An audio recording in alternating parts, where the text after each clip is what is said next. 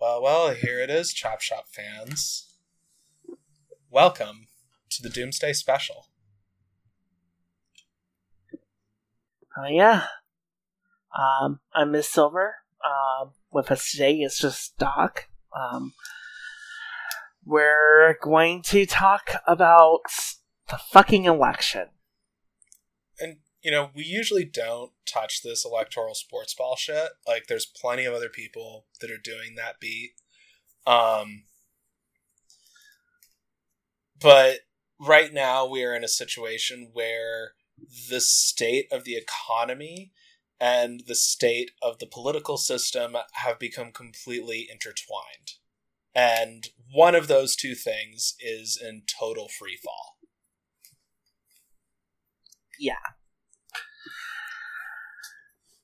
So basically, you may not believe in the system anymore, but it can still fuck you up. You'd think we'd have picked this up um, in 2016, but really, it's, you know, elections change the terrain of the struggle. They don't replace it. And We would have, and, we're in a I mean, we would have still had stuff to struggle over if Bernie had won. exactly. And we are in a situation where you know, a third of the economy consists purely of government spending. Like the last time we were at that Yes. level of percentage of GDP was like in 1942 during the Second World War. So we are in a situation where state policy is going to play a very significant role in the economy for the foreseeable future, whether it is used or not. Yes. Um, as a reminder, we are uh, we have recently um, passed into the recession territory. Um, you know, GDP collapse over two straight quarters. Um, the only reason we are not technically considered in a depression is because three years have not yet passed. But technically correct is Um, the best kind of correct. Yes. um, but basically we are on trend for a depression. Um, and in terms, The, the economy has in practical contracted- terms, it doesn't mean that much. Yeah. It, bas- you know, basically, it, it doesn't matter if, you know, the economy is currently experiencing recession or if we're in a depression, um, because the fall has been so severe, um, that I mean, I, I don't know how, how else to say it. it's the worst economic economy is in fucked. American history. Yeah, this is the Great Depression. The worst. took four years to get this bad. We've done this in six months, so that's where things are at. The capitalist economy is not functioning properly at this point. That means the institutions of the state take on disproportionate influence, regardless of what that influence ends up meaning. Yes. So, um, this was inspired by Doc Spider listening to a recent episode of The Intercepted. Um, I, I'm not sure if I recommend it. Um, it is kind of lib. lib. Not gonna lie. We're not gonna lie about that. It is pretty lib, kind of sus, but the he's not wrong about the basics of the situation. The Gaming out like and and we'll put how out dysfunctional American Yeah. democracy is, basically. Yeah, but where he substitutes, you know, his own, you know, liberal vision of the world, you liberal, really, um, things. How to put this? Well, here's the three. The question he went for what's likely to play out in November. There are three possible outcomes of the 2020 election, assuming that it goes ahead. Trump wins, Biden wins, or you get some kind of contested or unclear outcome. I think if President Trump wins, we're likely to see significant street level violence from the left in a, in a very similar style to what we've seen over the past six weeks in the form of riots and arson and damage and so on, and then a potentially you know violent response from the state or from more right wing groups that could lead to pretty quick and pretty significant conflict in many flashpoints uh, across the country.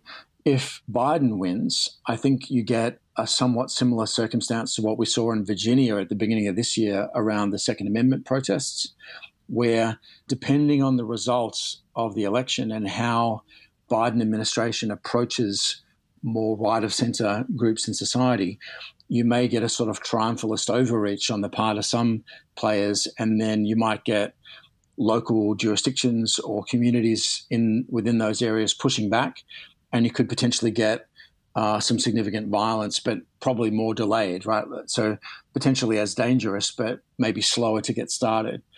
If it's an unclear outcome, I think that's probably the most dangerous because you would then have one or both sides of US politics rejecting the outcome of the election, not engaging in the sort of peaceful transfer of power that we've come to take for granted. And you might start to get different regions aligning in different ways. And that I think would be a very fertile circumstance for an external actor to try to manipulate that, not necessarily to put anyone in particular in, in power, but just to exacerbate internal division and keep the US distracted and inwardly focused on its own problem set while they uh, move globally to pursue their own goals. So I'm not saying any one of those outcomes is more likely than the other, but I think if you think of those as the three basic possibilities, none of them is particularly good, right?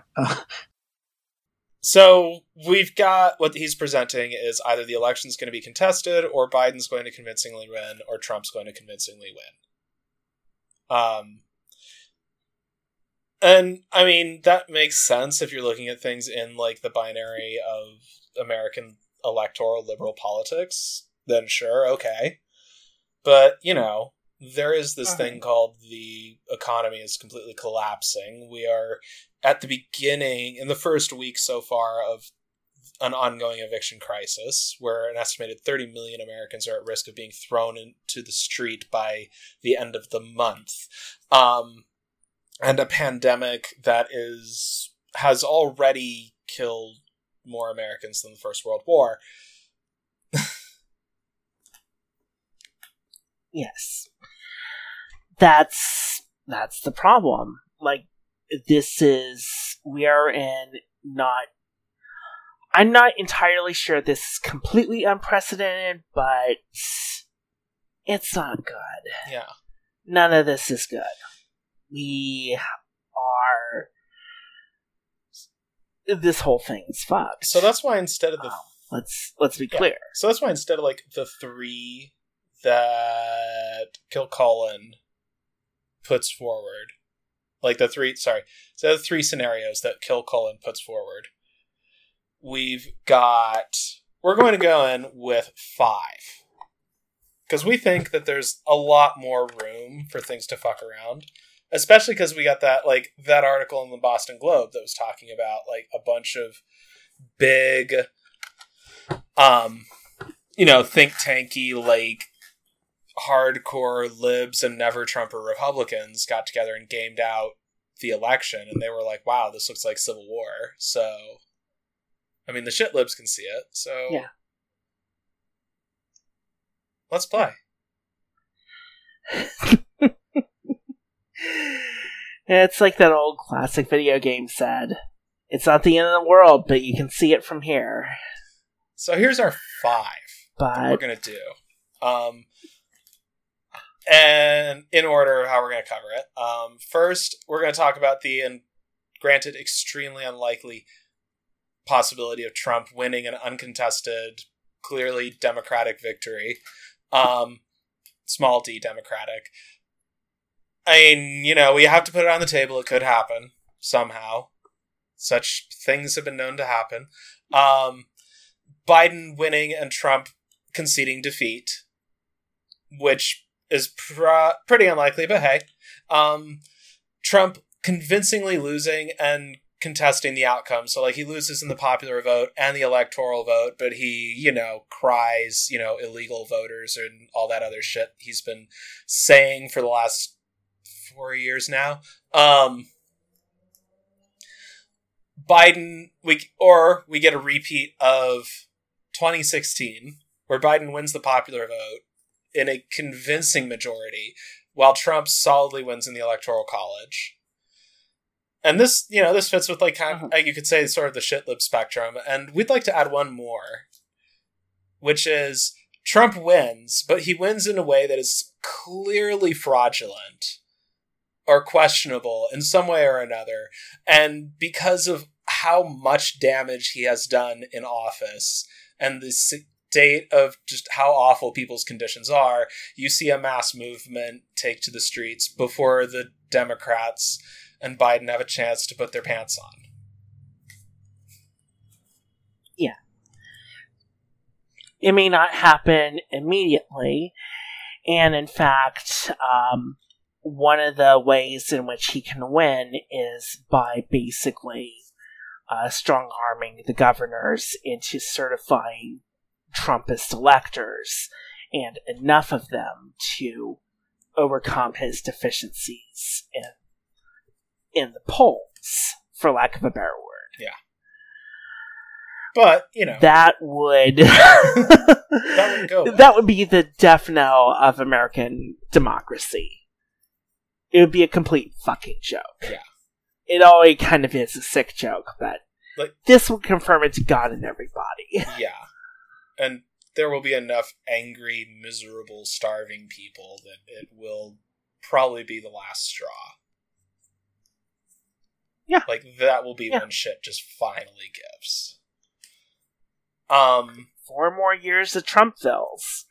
Yeah. Yeah. So, all that said, let's kick it off. If you want to hear the rest of this episode and support your friendly neighborhood gonzo econ news journalists, subscribe to the Chop Shop Patreon now.